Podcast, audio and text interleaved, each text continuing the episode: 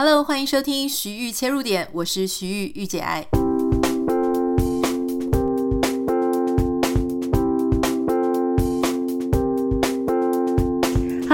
大家有没有发现今天的声音可能跟昨天前几集有点不太一样？没错，因为我已经通过了这个检疫的时间，我现在回到家里来。然后呃，因为我有提到，在我检疫的地方，因为那边很空旷，根本就没有什么家具，所以会有很多很多的回声。现在回到家里呢，家里东西非常多，所以我想声音上应该没有那么这个。空谷幽鸣，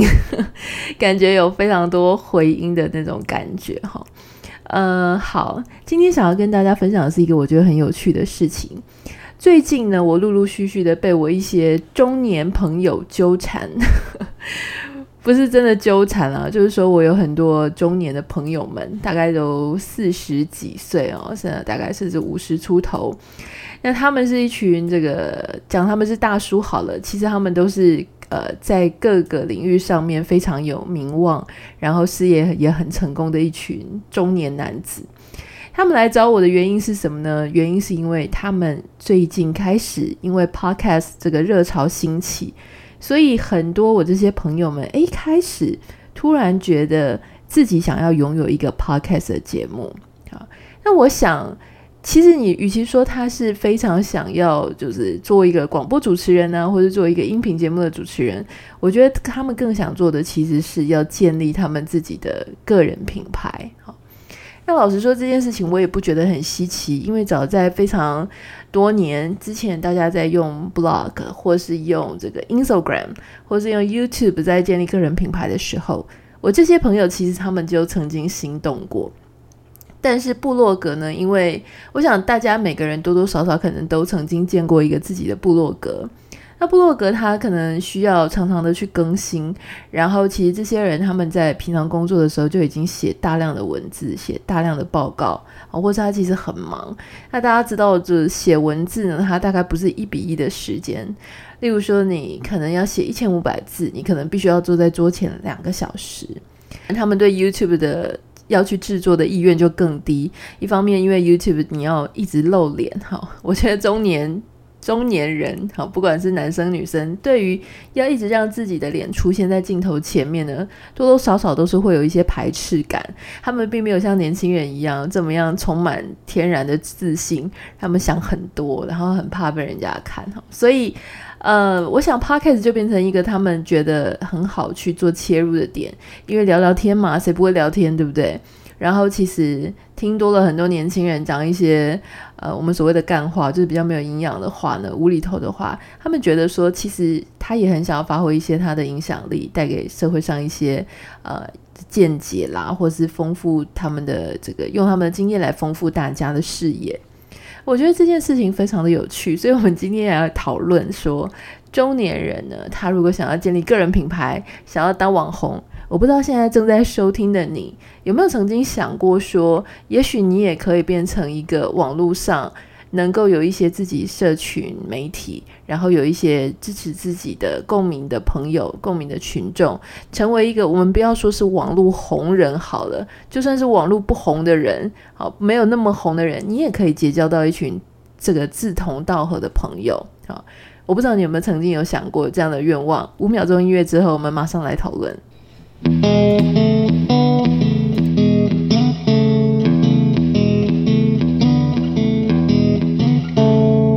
其实要谈到呃中年的人，中年包含我自己啦，然后我的朋友，也许我现在是刚步入这个所谓的中年，那也许像我先生他是奔五，那他就是非常典型的中年男子。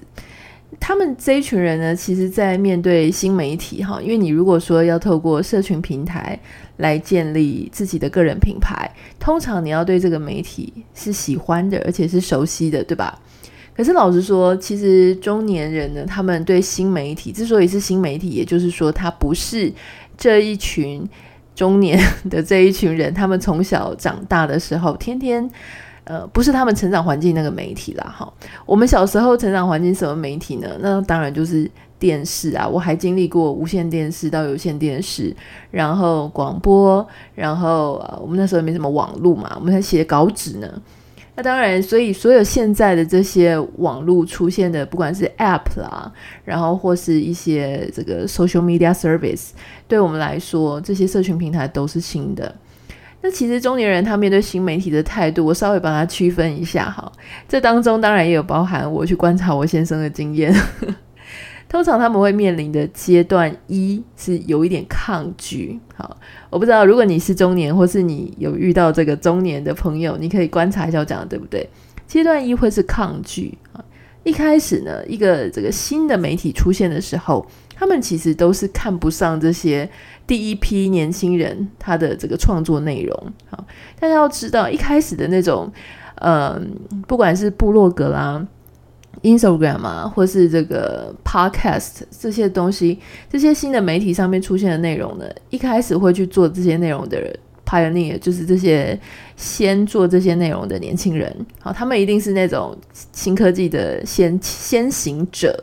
就是说他非常的对新科技有兴趣，可是这些人他一定这个。不见得说他是一个做媒体内容的高手或是老手，那他的年纪很轻，所以他对于新鲜的事情呢很有兴趣，所以他就先做了。那做了之后呢，当然这些人他们老人啊，或 者这些中年人，他可能会觉得说，就像我们现在有很多朋友，他说，为什么你的 podcast 前面好越是讲干话讲越多的，你这排名越前面呢？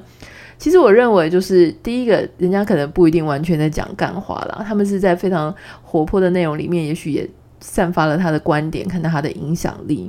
那第二个是，其实每一个世代他都有每个世代的口味，他的品味，这个年纪年龄层他喜欢用什么样的方式讲话哈。所以，但是中年人他常常会呃，不管是对这个，当他对这个里面的内容觉得不是很赞同，或是那不是他的菜的时候。多多少少会影响他对这一个平台的感觉，例如像有一些人，他可能没办法接受抖音上面的一些很很看起来很笨、很夸张的内容，那他自然而然他对这个抖音这个平台，他可能就会抱持观望或是没有那么喜欢的态度。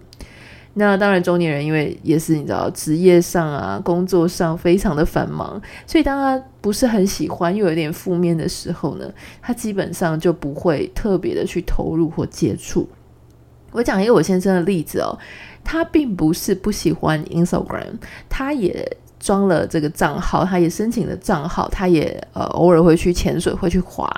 可是呢，他的媒体使用行为跟 Instagram 后面的逻辑，大家知道 Instagram 也经过非常，他常常时不时就在改版哈，就要增加一些新功能。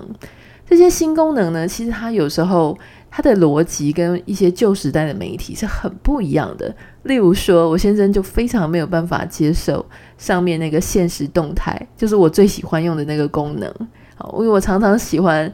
呃，我觉得限时动态很好，因为它只有二十四小时放在上面。然后，如果你想要宣布一些什么事情，或是发表一些你觉得其实也是很琐碎的意见，比方说今天他理完头发啦，然后他回家的时候给我带了一个一杯杨枝甘露，那我觉得这件事情想跟大家分享一下。可是他又没有重要到让我去贴在我的脸书专页啊，或是把它变成一则贴文。我觉得它最适合的平台，它最适合放的地方就是现实动态。好或者说我有一集新节目开始的，但是因为我几乎礼拜一到礼拜五每天更新，我每天都会有新节目，所以我就会觉得现实动态这个二十四小时呢，诶，让你知道一下，好，它有点类似以前我们在用 RSS 订阅的功能，对我来说啦，我就觉得那那样子很好。可是我先生就会一直很介意，他觉得说现实动态那二十四小时之后，要我要去哪里找这一则呢？我就说你找不到啦，因为他最后就只会留在使用者我自己创作者本身的那个已经封存的呃地方，这样当然我还是找得到，可是你看不到了，他就会觉得很介意，他就会说：那我如果二十四小时内我没有看到这一则现实动态，那那怎么办呢？我我想想要回去看的话，难道我不能看了吗？我说对，你不能看了，你就是时时要去 follow，或者说你就是啊，不然你没有看到就算了啊，有什么重要的嘛？哈。所以我觉得这个是很有趣的，因为我发现有很多中年人他们会有这个问题，就是诶，我只是因为很忙，所以我没有去看，可是不代表我不想看，我想要在我想要的时间看，可是现在的新媒体的机制却没有想要照顾到这一点。对年轻人来讲，你没看到就算了啊，也不是什么重要的事情。好，阶段二呢，当他如果呃，跨过了这一段抗拒期，越来越多人在使用，他也发现上面的内容呢，诶，有一些是对自己胃口的内容。其实这一群中年人呢，哈，我们这一群或是广大的中年人，他们就会诶比较愿意去接纳这个平台，特别是像 YouTube，你大家会发现，一开始 YouTube 在呃刚兴起的时候，可能他们也没有注意到这件事情，因为中年人都还在看第四台嘛，有线电视。那后来 YouTube 呃，YouTuber 越来越多，然后上面有非常非常多各种不同的内容的时候，当然我觉得中年人要去看阿弟英文啊，或者什么那些搞笑网红，几率不是很大。可是总是有一些人他会讲一些中年人喜欢的内容嘛，像我跟我先生，我们两个就非常喜欢看一些外国的 YouTuber，让他们会讲中文的，例如说像酷啊、莫彩希啊、阿福啊，然后我是郭杰瑞啊。呃，我就我们就很喜欢看他们怎么样用西方人的眼光去诠释亚洲人的文化，因为那会让我们重新去看待我们，用不同的眼光去看待我们自己的生活，我觉得很有趣。那你知道吧？中年人其实当他因为他不容易找到很适合、很符合他胃口的节目，当他一旦找到了，他其实是非常忠实的。好像我先生他因为金牛座，他小小声的讲，他就对于那种。创作者已经说好，他什么时候要上看这个影片，或是什么时候要上传节目，可他却没有做到的话，他会非常非常介意哈。就是因为他会觉得说，你都已经讲好了，就像以前你知道有线电视或是无线电视有那个节目时刻表，所以你基本上会知道说，你礼拜五的晚上哈，他如果是固定礼拜五晚上，或是礼拜六的中午，你就应该要在那个时间节目要丢出来。不过。我自己对这件事情非常汗颜啦，因为我自己就是一个非常任性的创作人。我大概讲了一万次，就说哦，我要怎么样子去上传节目，或是我要怎么样去很规律的呃 upload 我的影片或是声音。我常常都会最后就会很任性的想说啊，没关系啦，其实也没有，也不一定要在那一个时间点上，前一天后一天应该也没差。好，那当然，现在我在做这个 podcast，我我尽量我尽量就是每个呃礼拜一到礼拜五的每天更新，但是有时候是清晨五点半，有时候是早上七点哈，所以也是稍稍有一些不太一样。但对我来说，我觉得这个无妨。阶段三呢，他们当他喜欢了这个节目之后，他会进一步的去认同这个东西。好，那其实我相信你很多人身边很多人，他可能家里也已经不装第四台了，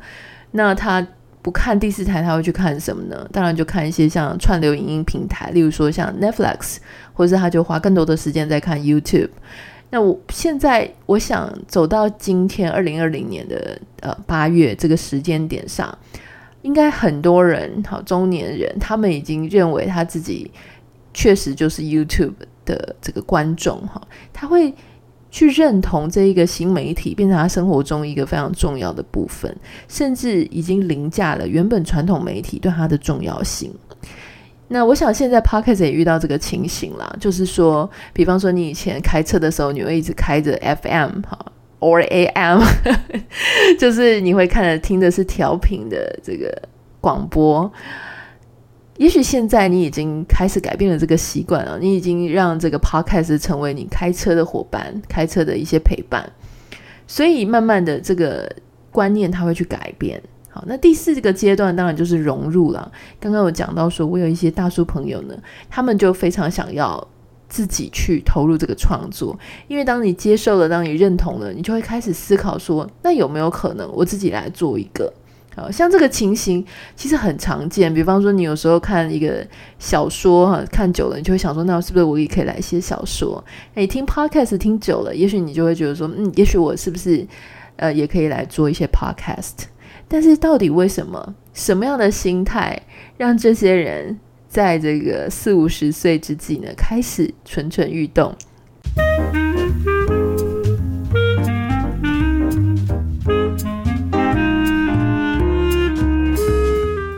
当然，说到为什么会让这些人会突然想要建立自己的个人品牌，也许有一些人呢还会笑说：“哎呀，你干嘛这个年纪了，你还想当网红哦，还想当偶像哦？”哈，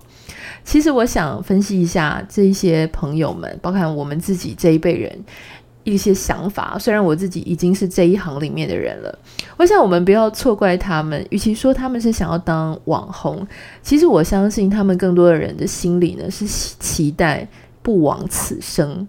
像我想讲两个例子，一个是我的朋友，他是一位出版社的总编辑。他当时在他直接要奔四之前啊，就要四十岁之前呢，他其实曾经彻底的转业，不想当记者了，跑去卖咖啡，转了一圈了之后，又回到出版业去当发行人。那现在呢，他自己也打算要开一个 podcast 节目哈。我想我在讲谁应该就很清楚了。如果你每一集都有听的话，他就是我曾经在我们前几集节目里面有来上节目的总编辑。那另外一位呢，其实是我的一位好朋友。那他也是，他原本是在跨国的企业里面一路高升，当到高阶主管。那在这个奔五之前呢，他也决定要递出辞呈，自己创建了一个自己的粉丝团，经营个人品牌，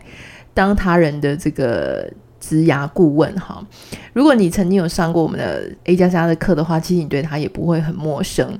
那以前别人称呼她什么姐啊，什么姐，其实大概就是因为她在职场里面混得很久，然后她的职称很高。可是现在人家在称呼她一声姐，原因是因为她可以散发出她自己的影响力，对别人就是有非常多的帮助。那别人真的觉得很温暖、很感动。所以当呃自己出来做自己的个人品牌之后呢，其实你可以。发现很多时候，你已经不再是公司给你那样子的位置，公司给你那样子的 power，而是你自己真的开始用你的文字、用你的语言、用你的这个正面思考的力量，让别人觉得说：“哦，好想要追随你，好想要这个常常听到你的一些话语。”我觉得这些东西都是你在这个你还没有建立个人品牌之前，你可能比较难，就是发挥在职场之外的一些影响力，哈。当你有了个人品牌之后呢，我觉得这件事情它就变成呃比较可能。当然，很多人他在中年的时候突然想要建立个人品牌，一方面也是因为他不想要再活得一如预期的样子。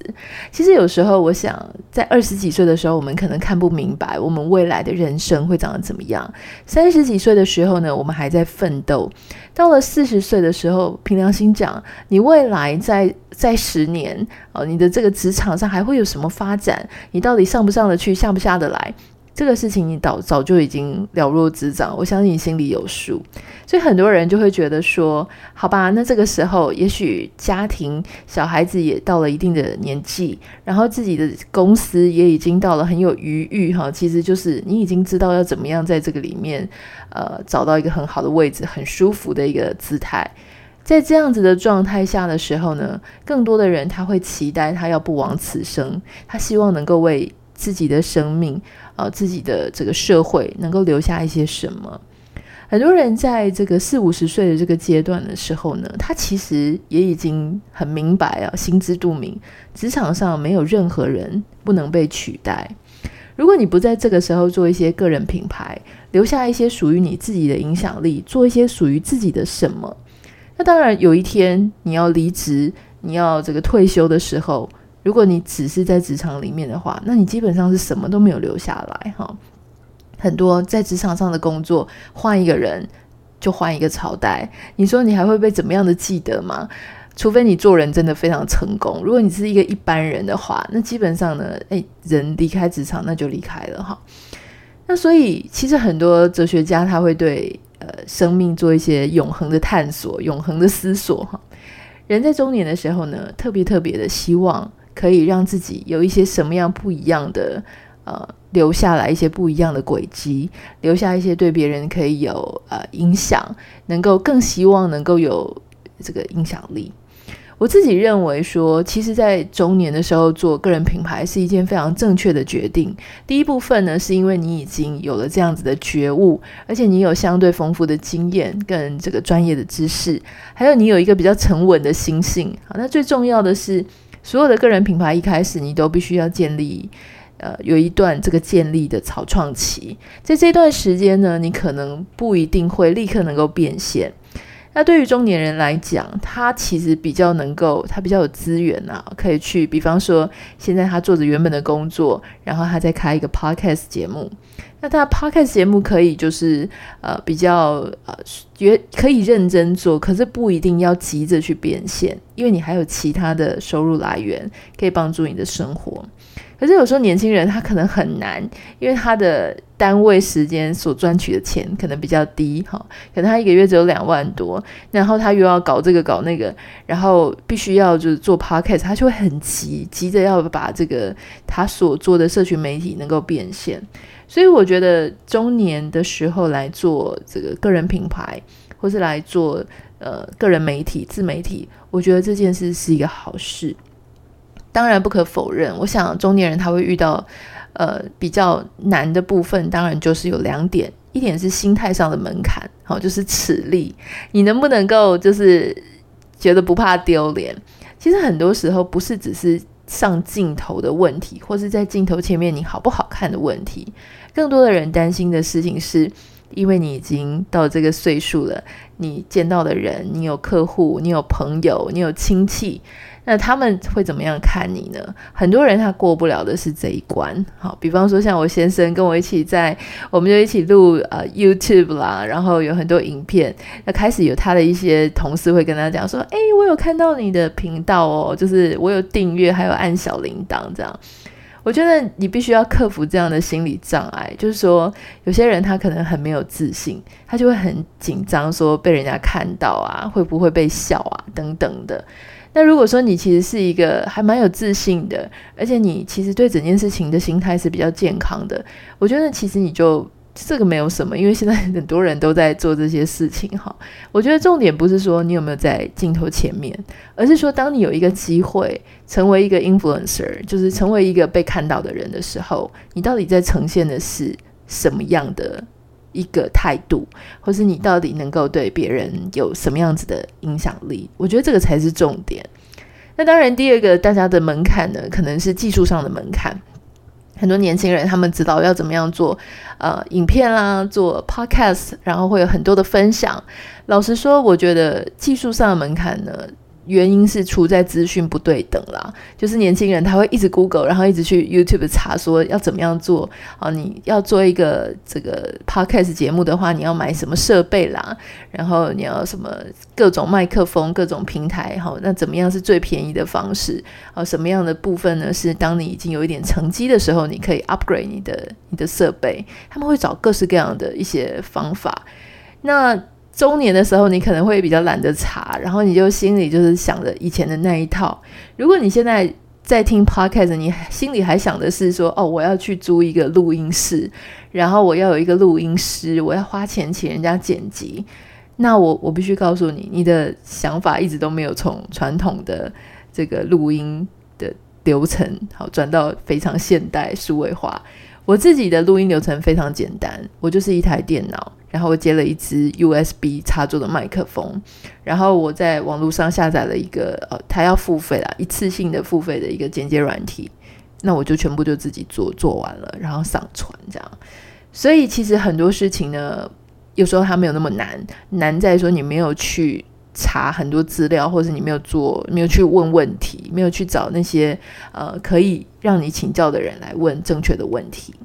所以我想呢，今天要鼓励你。如果说你跟我一样，哈，不管你是几岁啦，今天虽然我们的例子是中年，可是呢，也许你现在是二十几岁，也许你三十几岁，哈。那当然，如果你也跟我和我先生一样，我们是奔四跟奔五的话，不要去放弃你想要做一件事情的梦想。特别是如果这件事情是建立个人品牌，或是做一个自媒体，其实它没有那么的困难。好，我可以。呃，很很很有把握的告诉你，如果你想要做这样子的事情，最难的事情是你要跨出去那一步，然后你很固定的去做你的产出，做你的创作，给自己很多的信心。那这一点我觉得是非常重要的，因为今天如果你想要做一个节目，你想要拥有一个平台，我觉得最重要的真的不是什么技术或是丢不丢脸，最重要的是你自己的心态。当你决定要站出来对大家说话。你的心态到底是一个很棒的心态，很有智慧的、充满力量的，还是说你只是想要抱怨？好，你只是你也不知道你为什么讲而讲。我觉得这个东西才会是最后促使你能不能够一直做下去这件事情的原因。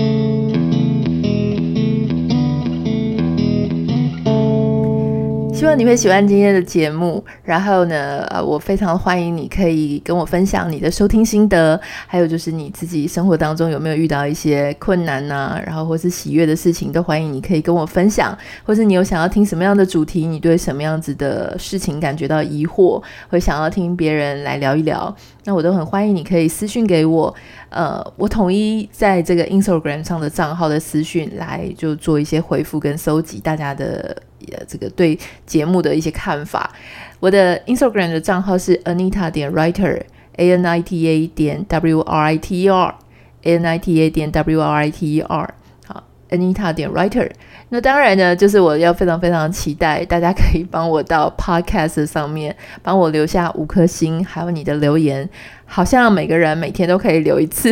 就是每次都可以，就是打五颗星。请你这个今天留了吗？有点不好意思，要请大家帮帮忙。原因是因为呢，在这个背后的演算法，如果我们得到越多的星星，有越多的留言，有越多的互动跟触及，还有收听的时间的话，其实我们就更有机会能够把这个节目它推到排行榜上。排行榜上的原因，并不是只是我个人的虚荣哦，就是我们可以让这个节目有更多的机会，很自然而然的被更多人听到。也许他就在某一集的节目里面得到了可以启发他、可以触动他、可以安慰他的一些共鸣。那我们就下次再见喽，拜拜。